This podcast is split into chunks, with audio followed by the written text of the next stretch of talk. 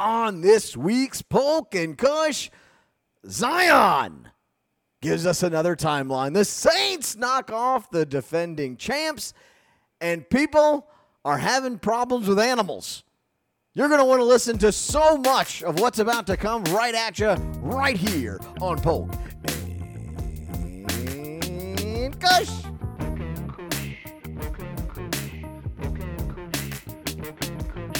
Catch these hands, you're about to get shook. The truth is getting split by Polk and Kush.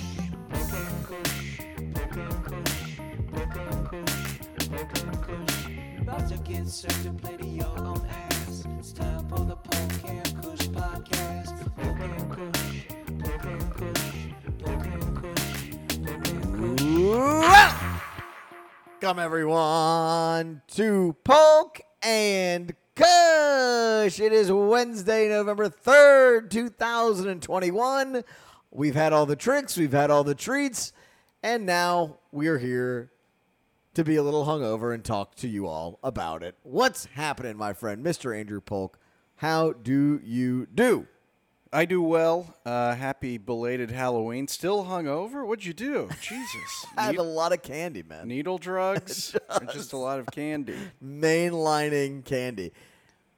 Left the house because we went to trick or treat, and therefore nobody ate the candy that we had purchased to give trick or treaters, and therefore we had tons of candy from both sides, and I just ate all of it. You didn't put the bowl out for the trick-or-treaters that says take one? Yeah, but nobody wants to go to the bowl unless you're like, your house is sort of not recessed from the street.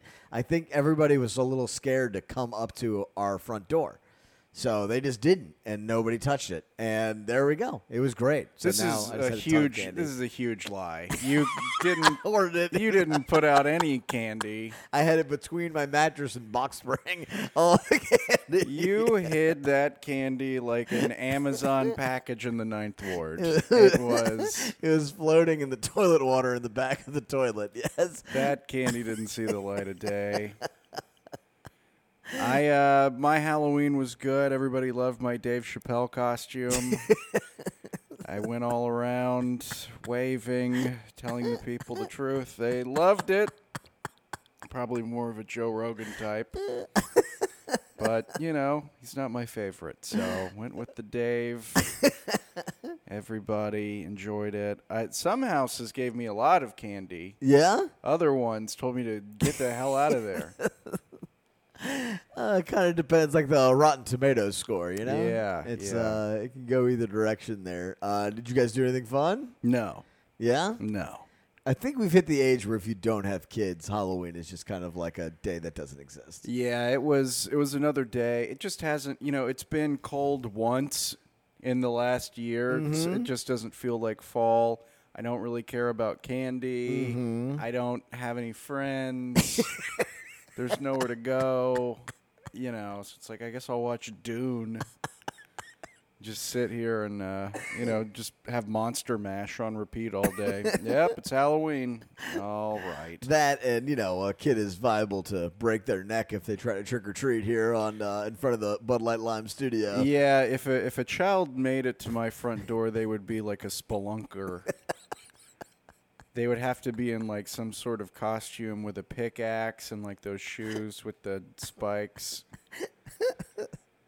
The like, 100 days later, not 100 days, 100 hours. 127 hours. Whatever it was. Yes. James Franco comes beating on your door. Yeah, that's the... Yeah, man, I feel like you definitely could have had some kids sue the city of New Orleans if they would have tried to trick or treat on this street. So it's a good thing, old man Polk just Uncle Grumpied pulled down all of the turned off all the lights, closed all the windows, and watched Dune by himself. For Halloween, I put out a sign that says "A sex offender lives here," just to keep the kids away. It's not true. Don't. There's an asterisk. That was the trick. That was the trick. On the back of the sign, it says, just kidding. But most people don't see the back of the sign. As they run away in horror. Well, it wasn't all fun and games this week in the Crescent City. Believe it or not, there was some not so great news about your New Orleans Pelicans. It turns out, remember when they said Zion Williamson was going to be back for the start of the regular season? Yeah, I remember that. And then remember when they said it was going to be like 2 or 3 weeks for him to probably come back after that? I remember that, but that one's more of a sour memory. Yeah, and then when they said again that it's going to be 2 or 3 more weeks before he can practice, well, that happened on Monday. Okay. So the Pelicans now, if you're keeping it home, this is the third timeline that we've had for Zion from a apparent minor foot injury that required surgery sometime in August. And here we wait. And it is as dispiriting, as it is frustrating, as it is exhausting, as it is annoying. And that is the state of the Pelicans at the moment. So you had an article that came out today. I call it an article. You call it a story. A column. A column. Yeah. That sounds good. I like that. Your little stories about Zion being overweight. What has the reaction to that been? You're a hero, right? So for a long time, I think I was painted as just the mean old dick in the corner, you know, who kind of comes to the party and shakes his fist and is like, a bunch of losers, you kids, you don't know shit about the world. And now it's like they've all kind of joined my team. Oh, yeah. Everybody is starting to see all of the flaws that I feel like I've been pointing out for a significant amount of time now. The emperor has no clothes in a lot of ways.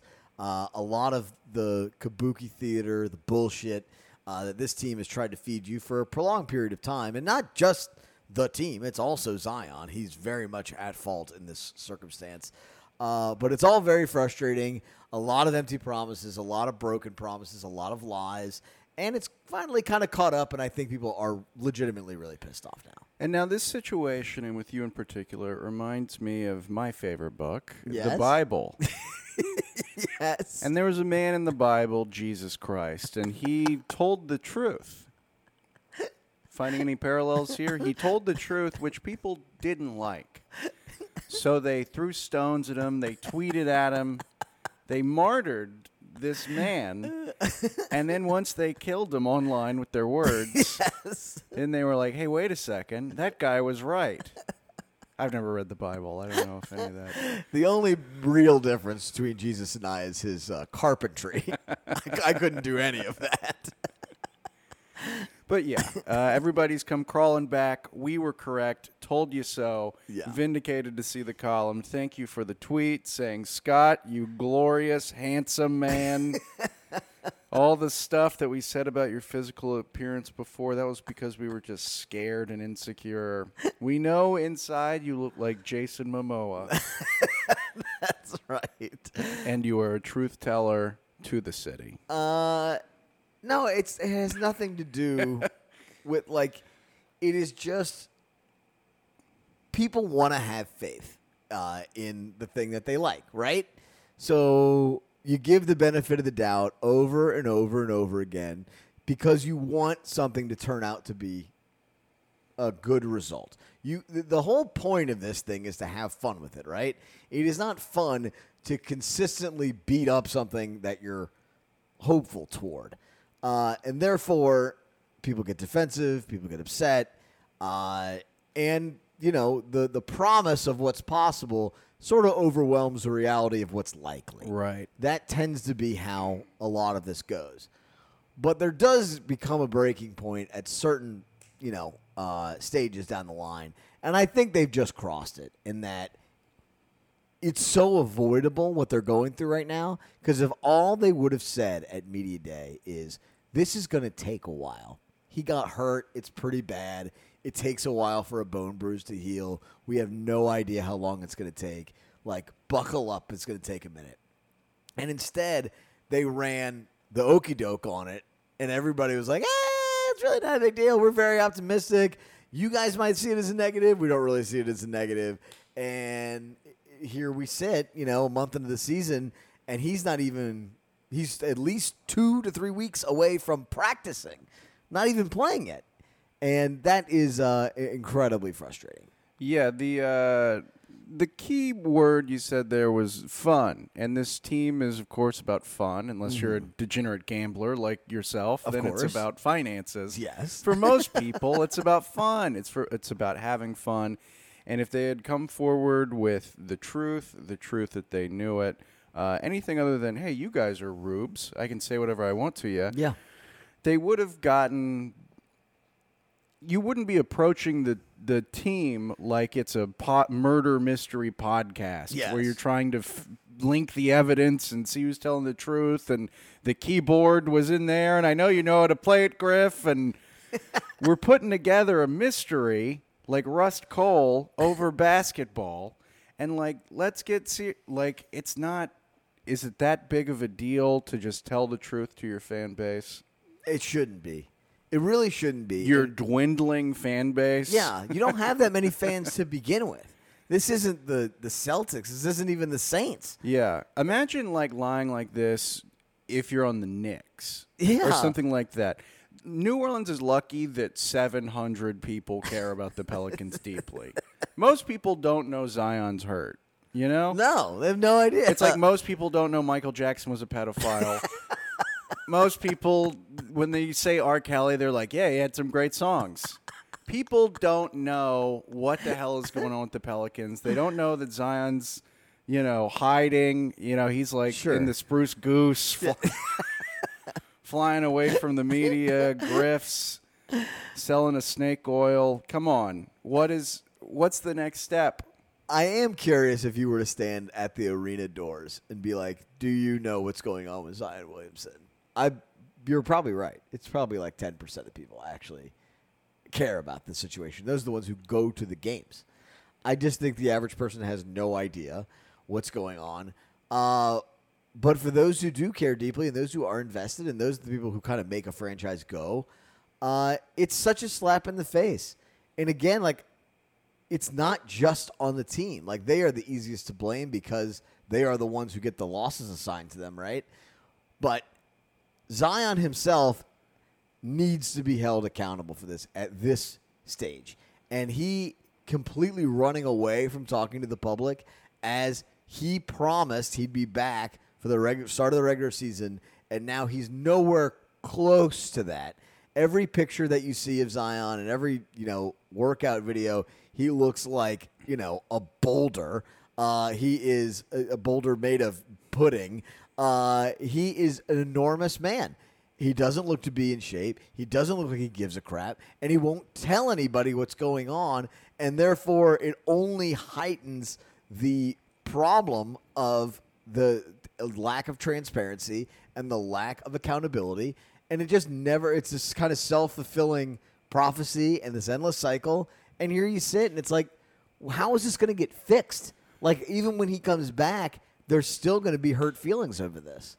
Now, I saw the photos that were released on Halloween of him, and these might be the ones you're referring to.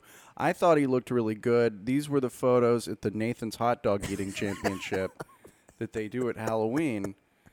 And, there's so much stuff you can do with, Photoshop and angles. I think this is the same Zion we saw before the hot dog eating contest. And several months of various mystery injuries. Did your opinion on that change? Because I feel like a couple weeks ago when we were talking about this exact same thing, we weren't really blaming Zion and saying that he needs to be held accountable and speak to the public. It sounds like that has changed. What would be the reasoning behind that for you? So the bottom line is that he himself said he'd be back for opening night. He's not. And if it's an injury, then that's fine. Just go in front of people and say, I am injured. But it is also very clear that in the meantime, while he's injured, he is very obviously out of shape. He has lost his conditioning. He is not ready to play even when the bone is to heal. So therefore, this isn't just a matter of a foot bone getting back into place. It is also a matter of a player allowing his conditioning to slip, and then you're ending up in a situation where this exacerbates the injury. So he has to answer for that. this is his career. This is his third year. This is the year when you're supposed to break out, the year when he's supposed to be this, you know, all-everything, all-star. And he was great last year. He really was. But the team still lost, and this was the opportunity to kind of turn that page. And he's not doing anything. I mean, he might miss 20 to 25 games, and based on what you're seeing on the court every night, how in God's name is this team going to be able to overcome a start where he misses 20 to 25 games? Yeah, the team is currently 1-6, taking a 3-game losing streak into Phoenix tonight. That's the kind of game where the Pelicans will win because you don't expect them to, and they shouldn't, and they're on the road, and it's weird. But coming back to this team, the attitude around Zion coming back is we need him here as quickly as possible. This team is built around him, and it's the only way we're going to win. Can the team catch up? Like, will the morale rise to give a shit once he's back? I feel like they're playing hard. Like, have you been able to watch them much? Yeah, and it's been kind of that thing that we talked about a lot last season where it's like, if this team was just fun, like the Kings or Memphis a couple seasons ago, that would be one thing. This team is fun to watch. Yeah. But I don't know how much of a shit they're going to give 20, 25 games from now when they've won 6-7 games. Yeah. And then you're just clawing your way toward in a very difficult division, a very difficult. It's brutal, man. I mean, it really is a brutal situation to think about the long term. In that these guys are playing very hard, and do you expect them to play hard for another 2 months while the guy that they are super reliant upon is obviously not working that hard? And this. You know, it might sound, if you're a new Pelicans fan or you casual, you go to the game just to drink, that's fine. But this is a situation that I think would be weighing on the players less if they hadn't been doing it the last every year. Yes. The last forever. Yeah. But to start off from that hole because of injuries and dig your way out, losing streaks, players getting injured. I mean, tonight, Brandon Ingram, Devontae Graham, and Garrett Temple are all questionable.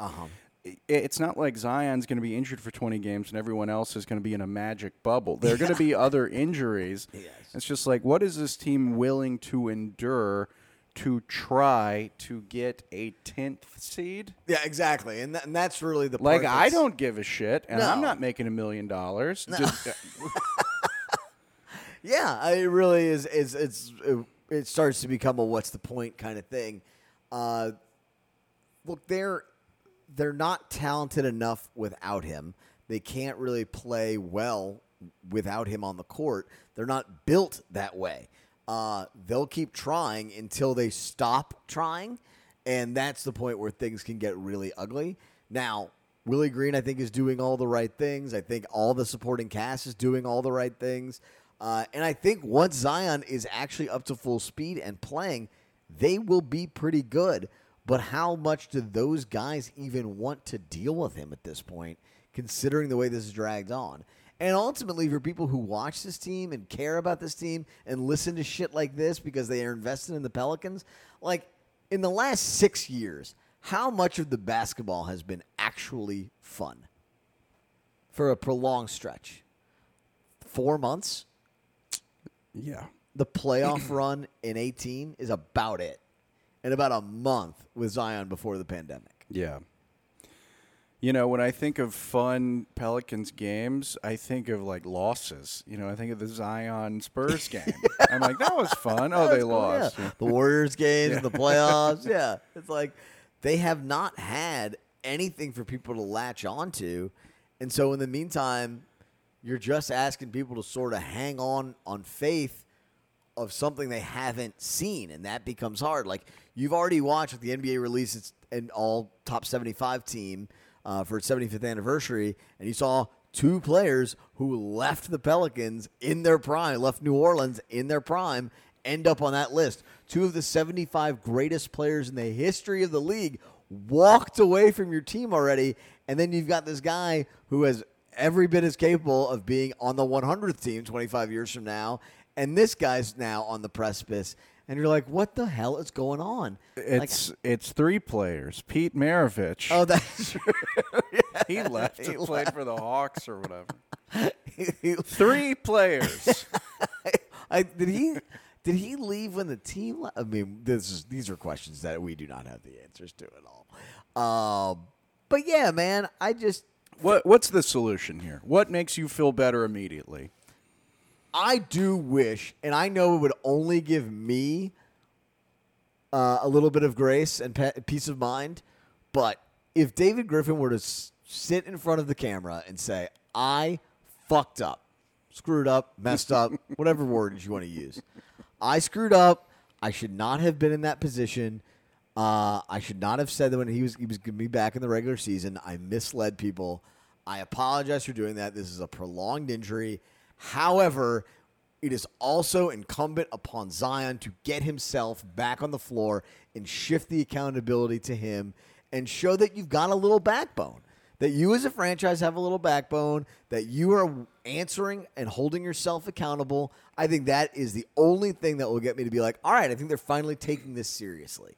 They're finally actually listening to what their customers have to say about this. And short of that, I don't expect that to happen at all, because that would require some level of self-awareness from anybody in this situation, and that just seems to be lacking. But I do appreciate the fact that, you know, I was always wondering, like, how many times do these fans have to get kicked in the penis before they start realizing that they're getting kicked in the groin? And it turns out that this was pretty much the week when I think most people started to realize that, you know, it's time to take a closer look at this whole thing. Treat us like adults, I think, is really the bottom line. There you go. Good way to put it. And that now was much more succinct. the Patreon edition of your answer is Griff, nude, town square. He's got the shame bell. The church, well, maybe not the church here. The Saints popes are walking around and ringing the bell, going shame. Fully nude Griff walking down Decatur, people throwing crawfish shells at him. Shame. Yes. Cersei Lannister right through the middle of the thing. That's exactly what we need. And then Zion obviously shows up as the Mountain and kills everybody for doing that. But that would, you know, a little pizzazz. That's all we're asking for. That is all we're asking for. We've got a lot more coming up. Sponsors. That's everybody's favorite part of the show. Yes, ad reads. Saints, segments, so much more. We'll be right back.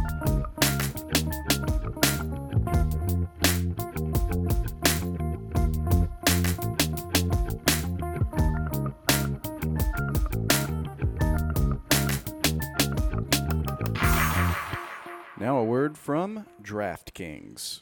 NFL fans, hungry for a big win this week?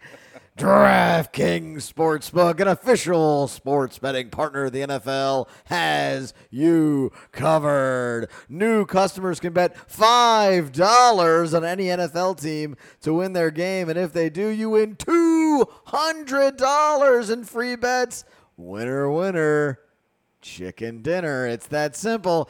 If the sportsbook isn't available in your state yet, and odds are that it isn't because you live in Louisiana, where I don't think it's going to come online until January, DraftKings won't leave you empty-handed. Everyone can play for huge cash prizes all season long with DraftKings Daily Fantasy Sports Contest. DraftKings is giving all new customers a free shot at millions of dollars in total prizes with their first deposit.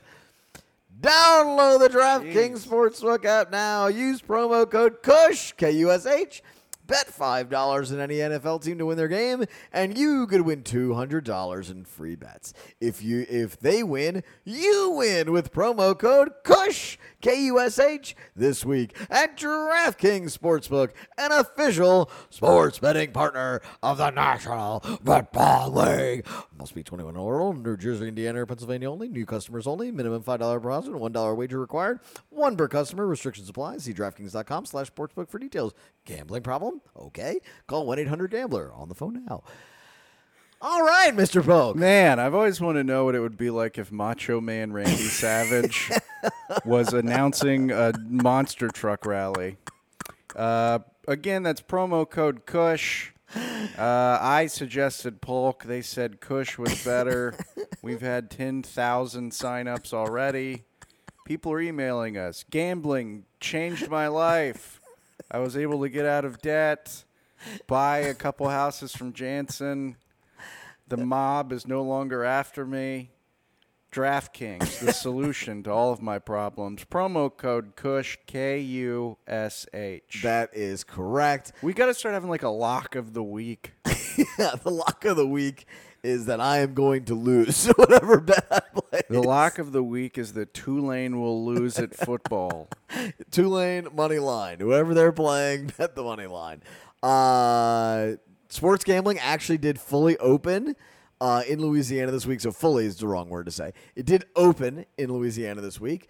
Harrah's, perhaps you've heard of it. I guess it's now going to be called Caesars. In the French Quarter, has opened its sportsbook. Bobby Hebert placed the first bet prior to the Saints-Buccaneers game. I heard it was a complete shit show, wild scene down there at the new sportsbook. Shout out to Rob and crew down there for getting that thing open. I'm sure that was a heavy lift, and I'm sure the book lost a whole bunch of money because the Saints shocked the world and went on to win against Tampa 36-27, I believe is the final score. New Orleans plays probably its best game in since Tampa last year, I would say, despite a absolutely crazy set of circumstances. Where did you watch the game? What did you think? That was just a wild scene. I watched the game right here at the Bud Light Lime studio. I calculated my risk of going to the game. I had a couple offers to go to the game. I didn't want to be stuck in hell for hours afterwards. Yeah. I thought that the Saints would lose, so I thought it would be a big bummer. I watched it right here. I cranked up the sound bar all the way. Fill the juice. It was mostly to cover up the barking dogs that my neighbors have, the construction outside, the people shooting at me, fighting over a bucket of fish heads, all of the things that you do in this neighborhood. I watched it right here. I made chicken wings. I had a blast. It was a legitimately just a very fun football game. I did not get to see all of it. Full disclosure, I was trick-or-treating with very small children. Was able to... Your own. Yeah, exactly. I brought my own kids trick-or-treating. Was able to follow it and kind of watch it from very odd angles and whatnot, and definitely watched it on repeat a day later. I'm blown away that the Saints won that game. It's one of those things that the Saints seem to always be capable of, is when you kind of count them out the most, they seem to show up. And when you rely on them the most, they seem to fall apart. I don't know what it is about that through line with the Sean Payton coach team over the last 15 years, but it feels like it happens all the time, that every time you're like, they have no chance of winning this game, they somehow figure out a way to win it. And believe me, I would have said that before they started that game, and certainly once Jameis Winston got hurt, I thought the game was completely over. And Trevor frickin' Siemian, the unlikeliest Halloween hero in the history of New Orleans. Absolutely. And to speak to the underdog factor of New Orleans, interesting stat I saw today, the Saints have been underdogs 13 times since 2018, okay, and they are 11-2 in those games. Oh, right? Yeah. Oh, my God. That's incredible. And that's not just at home. That's all over the, the Saints were playing as well on the road this year. Well, they're 1-1 in the dome, so they're doing pretty goddamn well on the road. Sure. It is a it did speak a lot to, I don't know, I hate that word, resilience, right? Like, it's such an annoying thing to hear. Yeah, exactly. Their resolve and it's like they're a football team. They go. Yeah, they're a team. They're a good football team. They did their job well. Remember, do your job. They did their job. We don't have to get into resilience and all these like buzzwords from like self-help seminars. They did their job. They were very good. Nobody on earth knew who Trevor Siemian was, other than maybe some Broncos fans. Sure. He was out there in place of Swiss Army Knife, Taysom Hill, yes. and Ian Book, who was also out injured. Oh, I didn't realize he was hurt. I thought Siemian was just above him. No, so Siemian, if he had gotten injured, the coaches said that Alvin Kamara would have been the next quarterback choice, which would have been kind of fun to see. Run the wishbone. But Taysom is going to be back this week, so maybe we don't have to worry too much about the questionability. Sean Payton said that Siemian would start over Taysom Hill regardless, but once the game is going, that seems to be up for grabs. So have they decided who's going to be the quarterback next week, or he's still slow playing that one? I believe Trevor Siemian is starting next week. That is a really bold move, right? Well, it seems to be working with the how they've played with these in-and-out quarterbacks over the last two seasons works. Trevor Siemian didn't make too many mistakes. I mean, he made one. He got bailed out of it. Yeah. Interception in the end zone, and they called a roughing the passer. That's something that Jameis would have done also, I feel like. That's fair. I haven't really heard or felt any doom and gloom about Jameis going down. Not to say that he wasn't doing a great job and has been consistent with the team. Sure. But this team is focused on the defense putting points on the board. Yes. There were some great offensive plays this week. It seemed like Sean Payton was actually running his offense. There was a fullback touchdown. Juwan Johnson almost had an amazing catch. Trey Quan Smith almost had an amazing catch. But they at least seem to be getting some variety out there. Yes. Back to the old no-name goober receiver. How many touchdowns were like, who the fuck is that guy? Yeah. It definitely felt like they entered this game. And that includes Jameis being in the first quarter. It felt like they entered the game knowing very well that, like, we have to open the playbook. We can't just expect to run the ball, control the clock, win the game 21-17. Like, that's just not going to work against Tampa. And I think they were right, and they kind of left themselves open to the possibility of getting blown out with that happening. But it also gave them the best chance to win, and it worked out. I mean, Trevor Siemian stepped in, all things considered, an unbelievable job of leading a couple touchdown drives. Now he got some help from Tampa and from the refs, but like, I don't know how they're going to be able to keep it up, but I don't know how they got to this point. Like, it doesn't feel like they're good. It just feels like they're kind of doing enough to win. And I understand that's enough. Like, nobody's asking for style points, but who the hell are they going to throw the ball to, and who the hell's throwing the ball? Well, I think what's going to help this team is the schedule is easing up significantly. They're playing Atlanta this week. Mm-hmm. Atlanta's a dog shit team. They've lost a million in a row. Yeah, but the Saints, these are the games the Saints lose. That's correct. And then I know they have Dallas and Buffalo coming up down the line. I think that's the end of the month. And that's going to be a war. I mean, I don't know how you get out of that game without having a quarterback. I said their schedule, it's really just easing up for one game. The 14th is Tennessee. The 21st is Philadelphia. They're pretty bad. And then Thanksgiving is going to be the Buffalo Bills.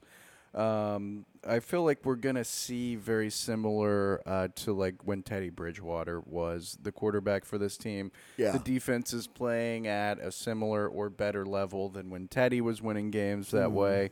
So I think we're going to just kind of see that played again with whoever at quarterback, whether it's Ian Book, Siemian, or Taysom.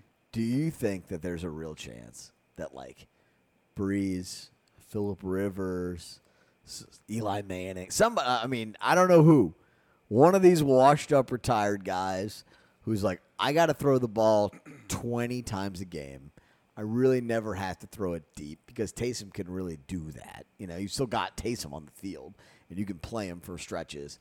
Like, don't you think this is the perfect scenario for some washed up good quarterback to come in and be able to manage a game and give the Saints a better chance than Trevor Siemian ever would? Yeah, but I don't think it's going to be any of the names you mentioned. I think it's going to be more of a quarterback that is more recently in the league. I think Cam Newton could potentially be a good fit. I mean, you know. God, he sucks. You know, he's 10 feet tall. He used to be in the NFC South. Yes, he's very strong. No one's giving him a chance. I feel like he would fill that gap pretty easily. Jameis had a lot of success in the run, which is something Cam can do. That's true. Philip Rivers, they asked him on something today if he would, you know, he said he would take the call. Yeah, well, sure. But he has a house with 10 children. Where's he going to find? He's going to have to live in Zion's 10-story mansion. They're going to have to add on a few more to fit Philip's kids in there. He's going to live in that 2-story McDonald's on St. Charles with all his kids in there. It does feel like a spot where, like, signing a quarterback makes sense to me. Yeah, I don't think it's going to be a risky one. The talk around Deshaun Watson would derail this team so much drama. I personally morally don't want him on the team. Same. Cam Newton would be fine. That seems to be the obvious choice for me. Philip Rivers, I don't know. He was on an AFC team for 20 years. I haven't seen Philip Rivers play that much. Yeah, yeah. I mean, he played for the Colts, and they were fairly, meaningless last year. And obviously, all those Chargers games, you know, you can just remember him losing in the fourth quarter over and over and over and over. But he's obviously got an arm. He's got the ability. And the one that's sticking out there, right, is Brees. Yeah. Like, is Brees a real possibility? He looked so washed that last season, but was he hurt or was he washed? Does he have interest? He obviously wouldn't need much preparation time. He'd get right in there. He knows the plays. He knows the whole thing. It would be the craziest freaking story in the history of this city. I haven't seen it broached yet, but, I mean, would you not bring him in, quietly try to work him out, and see what he can do? I feel like that would be almost the same level media circus as having Deshaun Watson there for obviously very different reasons. Yes, yeah. But I don't think Sean wants to put Drew through that. Drew's out. He does not want another soul-crushing, debilitating last moment loss to Tom Brady. They kept talking on that broadcast. They were like, Tom Brady's never had a Hail Mary. Well, I bet he would love to have a Hail Mary sending Drew Brees off into retirement for the second fucking time. Yeah. No, man. I actually think this team is built well for that, and they're so desperate that it makes sense. I believe this podcast has shit on Drew Brees more than any Saints, podcast imaginable. But I think this is the circumstance where it's like, there's a fire going on. You need to, pull the escape hatch. He seems to be the escape hatch, and he's there, and he's sitting in a booth, and he's got fake hair, and he's not very good at it, and like it's got to be kind of killing him to be like, I could go out there like under the right set of circumstances, he could win the goddamn Super Bowl. I'm not saying it's likely, but it's possible. It's possible. It would be not just the craziest thing in New Orleans sports history, but probably in NFL history, a player coming back to their team, winning the Super Bowl. Yes or no? The Saints are more likely to win the Super Bowl with this version of Drew Brees or Trevor Siemian. That wasn't a yes or no question. It was an either or question. Okay. I'm going to say Trevor. Really? Yeah. Okay. I disagree.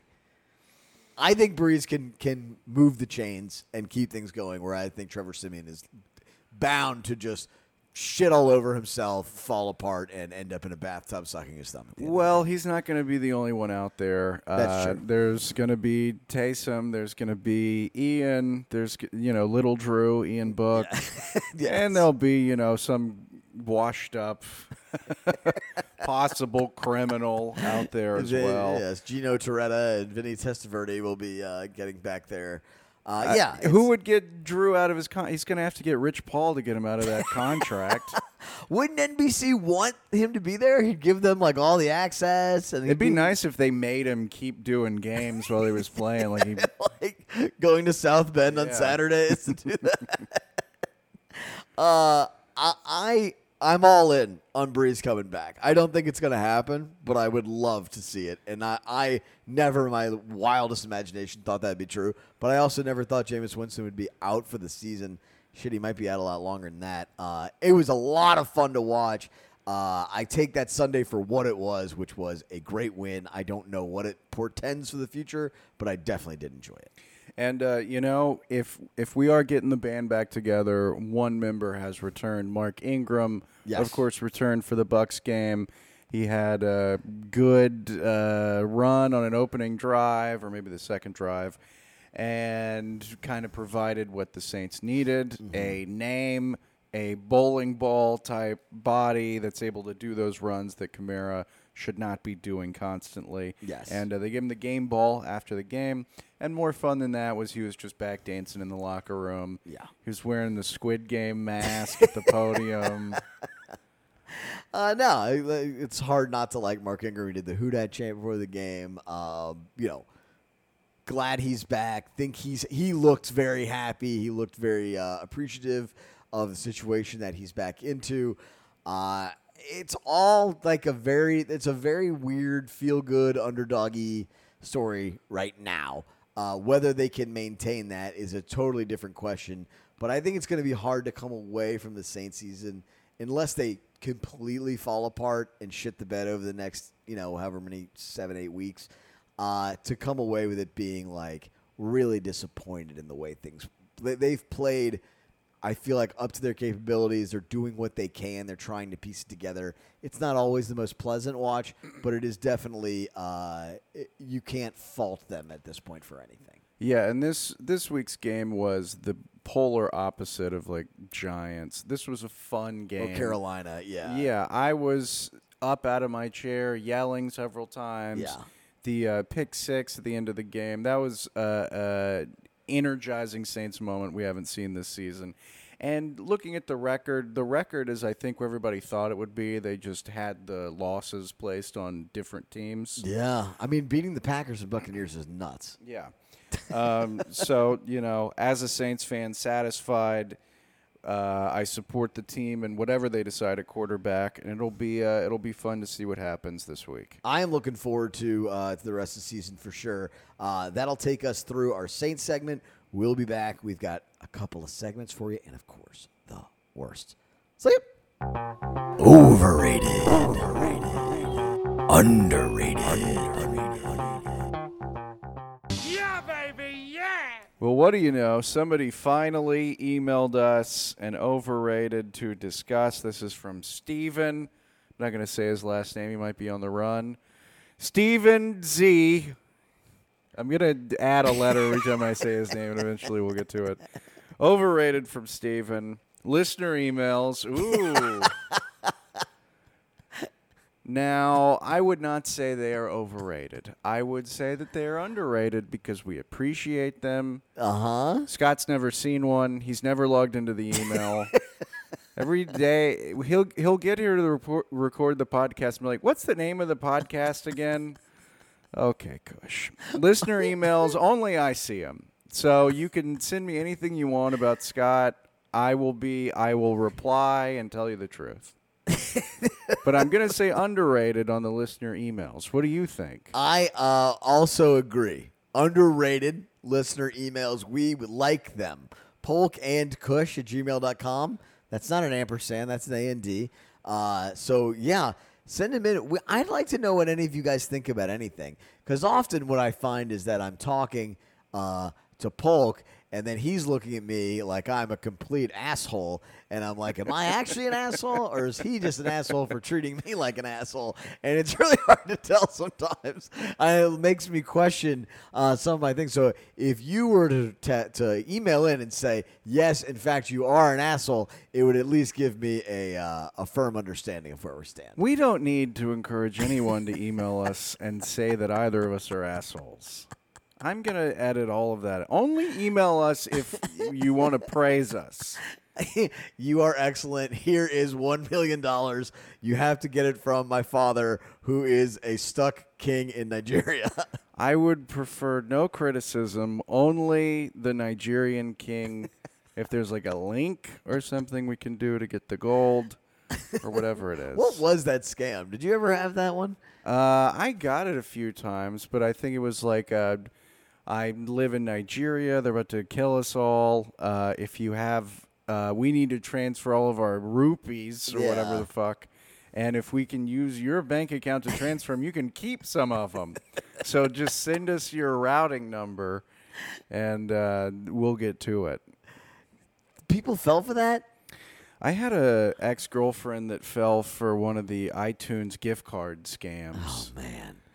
Can we call that overrated? Email scams? Overrated. People love them. I'm not a fan. People think that emails are so great, but it turns out that you can get scammed pretty easily.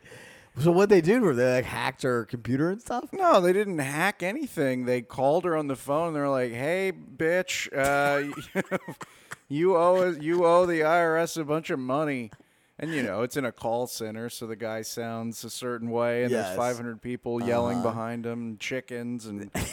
All sorts of stuff, and she was a dumbass, so she was like, "Yeah, I'll pay my debt that I owe you with iTunes gift cards." Oh my god! So she bought $800 worth of iTunes gift. You think the guy at Target would be like, "Okay, you don't. Why are you buying $800? Two $400 iTunes gift cards." Called back ISIS or whoever it was, then gave him the codes and was like, "Please don't arrest me for." So she thought it was the IRS? They called.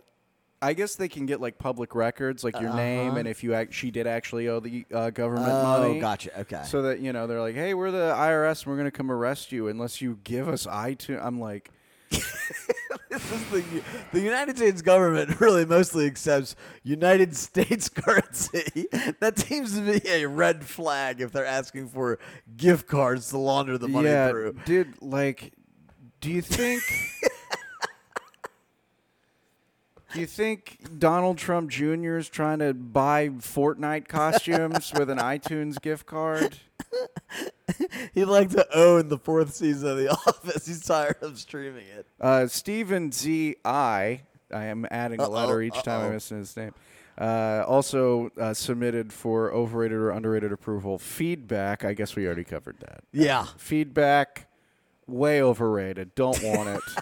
Don't send it to us. We want your lies. We want you to tell us that we are great. And listen, everybody, we know you're not rating the show anymore.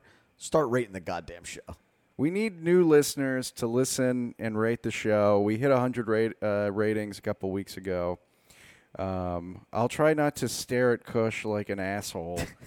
It's usually I'm just looking at him like... Oh, fuck, he's going to stop talking sooner than I have to start talking. Why is he sweating so much? We're inside. Earlier I was looking, and I was like, Kush has nice legs. You been walking? A lot of walking. All right. Dad power walks. That'll take us into your favorite segment. Of every single week, ladies and gentlemen, the worst. This was sent in by listener Andrew. That's his name. I'm not going to say his full name. It's not me it's either. It's not Polk, yes. The worst. Send them in. polkandkush@gmail.com. The worst thing you saw or read this week. This is about a Texas football coach.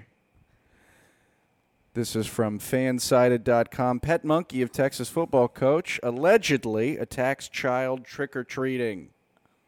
A pet monkey belonging to the girlfriend. It's always the girlfriend's pet monkey. Oh, never can resist a girl that owns a monkey. I mean, you never hear about this stuff with men owning monkeys. It's always women.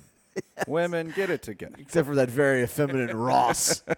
A pet monkey belonging to the girlfriend of Texas football assistant coach Jeff Banks allegedly attacked a child on Halloween. Are you ready for the most bananas story in college football this year? That was pretty bananas. The headline.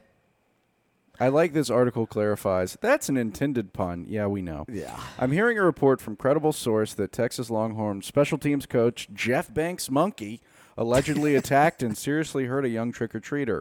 The monkey's jaws had to be pried off the small child. They made it sound like the monkey is the special teams coach. You know, I've seen some movies with Burt Reynolds where it seems that chimpanzees can do whatever. People always refer to, there's monkeys, a whole lot of different things. That's true. Monkey could be a spider monkey. Mm-hmm. A gorilla. Maybe a gibbon. Yes. I don't know the genus of monkey. Like, is monkey like the primates, whole right? fucking thing? Is a gorilla a monkey? I feel like it is. Yeah, it has to be, right? A holler monkey. I hope there's like a zoologist listening to this just tearing us. You idiots! Pounding the steering wheel. Yeah, like a gorilla. Yeah. Banks' girlfriend, the woman he allegedly left his wife and kids for. Oh, boy. That's a shot unnecessarily. Yeah, and kids. He didn't leave the kids. Is a stripper who goes by the name Pole Assassin. And her monkey is named Gia, who has been incorporated into her act, as well as having appeared on the Jerry Springer show. How long ago was that? If it's on Jerry Springer, I don't know if Jerry's still on. He's probably, I don't know. Maybe he's moved on to Hulu. He has a show on there sure. at this point. But apparently the stripper started tweeting that the monkey did not attack anybody, but then later in the tweet rant admitted that the monkey bit somebody. So, yeah. The monkey didn't punch anybody. No. Sure. The monkey didn't have a gun. The monkey didn't have a knife. True. The monkey just bit somebody, which is a monkey's way of saying hello. I saw that in the Jungle Book. One of the... okay, no parents have contacted me about it. Yeah, your child gets bit by a monkey. You're not going to go to Hustler Club with a photo of a monkey. Have any of you seen this? You ever seen these teeth marks of forensic science? Yes, she has had all of her shots. She's an emotional support animal who not to be touched. She speaks by the command of. This is like in like unintelligible, this is the and coach I'm adding who wrote this? This is the stripper. Oh, that makes more sense. The stripper that has a monkey. Yeah. Okay. No one is allowed to touch the monkey unless I say it's okay. I believe a stripper when she says no one is allowed to touch something unless she says it's okay. I've been there, done that. I'm glad to see that goes along with a pet monkey. Those are serious people. If Danny had just stopped with the monkey didn't attack anybody, mm-hmm. but this is... Like an investigative trick is don't say anything, and then people keep talking because they want to. And someone says, how's the weather? You just say, fine. You don't then describe the weather. The final tweet on the monkey attack thread is for saying, a 12-year-old child should know better than to enter someone's yard without permission, and also to follow the rules. The rules were when you get to the gate, turn around and come back out for candy. Every other parent and child did so. There were no rule signs saying touch the monkey. Get your face bitten off. That wasn't among the rules. Dude, that is bonkers. It's great that nobody would have known this story existed except for the fact that she's banging the special teams coach for the Texas Longhorns. And because there's that tangential connection to sports, it becomes this story that can very easily get out to every single person. This is a sports story. I want to hear Skip Bayless's thoughts. All of these tweets, it looks like all of the tweets have been deleted. Her whole life has been deleted. Her lawyer, Morris Bart, was like, listen, you have to delete. The first tweet says, I don't even have a monkey. And by the fifth tweet, you're going, listen, motherfucker, don't touch the monkey. That's some general counsel at the University of Texas who gets paid a gazillion dollars a year. Is like, what? She did what? She tweeted about it. It's this is the... This is one of the most bonkers things that could ever happen. If it's Halloween and you go and shock the monkey, something bad is going to happen. I mean, I'm blown away.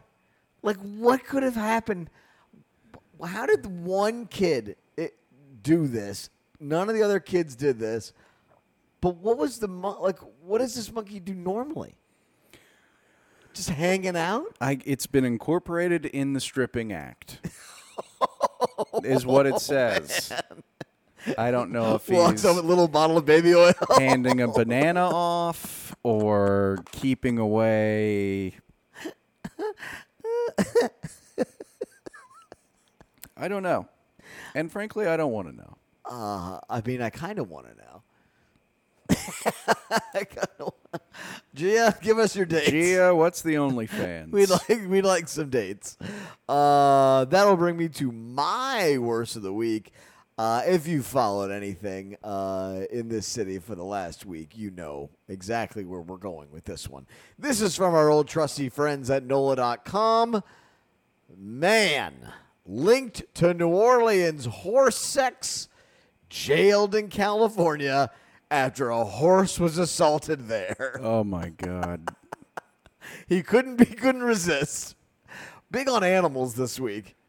Animals in the sex industry. Seems to be a big issue. Pelicans, Saints, animals, and sex. We've got it all on Polk and Kush. A man whose DNA was found in the city park stables after two horses were sexually molested last year has been arrested in California for allegedly breaking into stables there and sexually assaulting at least one horse. Could have been multiple horses, but only one horse came forward. Everything about that is fucking insane. Yeah. He's banging horses. He fled the city for banging horses because he was going to get arrested. And then they caught him banging horses in California. He didn't stop his horse banging ways. He just moved somewhere else to do it. California love. Well, you wouldn't think that would scare you straight of that behavior? I don't. I think whenever you're banging horses, being scared straight just isn't a factor. There's no... You don't have sex with a horse and then like a week later go, oh man, I shouldn't have done that. Boy, did I learn my lesson. Man, I got to drink less. Yeah. Well, she was way uglier than I thought. This man remains in law enforcement custody in lieu of a $150,000 bond. $150,000 bond. The bond should be $3 billion. Don't ever let this person out on the street again. If he's banging horses all over the country, Lord knows what this person's capable of. He could blow up the whole world. He could. And, you know, you bang a horse. They go, hey, that's a crime. You've got your getaway vehicle right there, too. It could be dangerous. Probably can't walk straight. Authorities have never specified what the sex acts were. I could guess. I don't exactly know what position they use, but I can figure it out. Police found DNA evidence at the scene that they said matched a sample from Baker that was previously stored in an FBI database. Police searched a warrant to swab Baker's cheek and compare that sample to the DNA recovered from the stables. They stopped short of saying Baker was wanted for a crime, but asked for the public to call police if they saw him out and about. Yeah, it's a crime. Let's just call it a crime. It was a crime, and we do know this exposition reverse cowgirl, obviously. Sometimes they just sit there.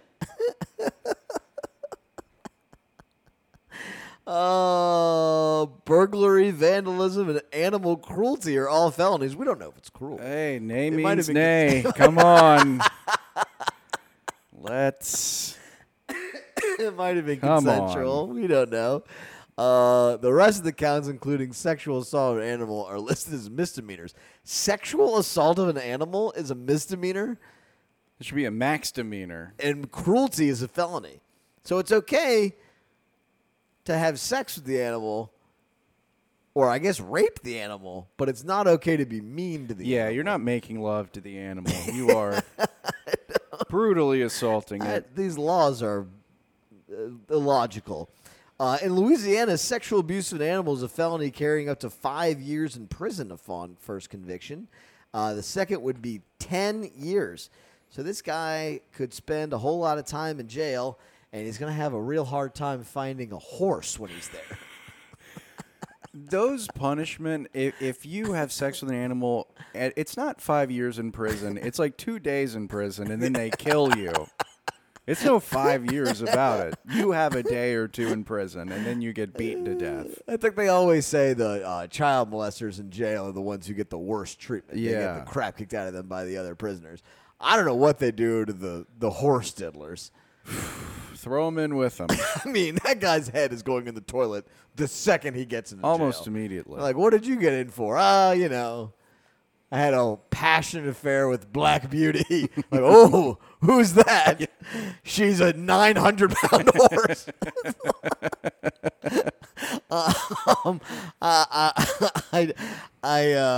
That's one of the.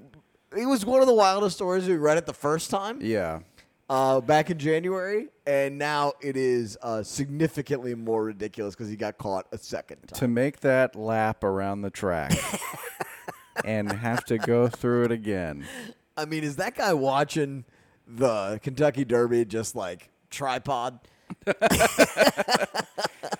Again, use promo code KUSH on DraftKings to get a credit or something. You know, like if you're a registered sex offender, you can't go like within X amount of feet of a Little League park, you know, or a school. Do you think this guy's like not allowed to go like within 500 yards of the Santa Anita track or whatever? This guy cannot go to the Dollywood Stampede. This guy Medieval Times. Yeah, he's no good.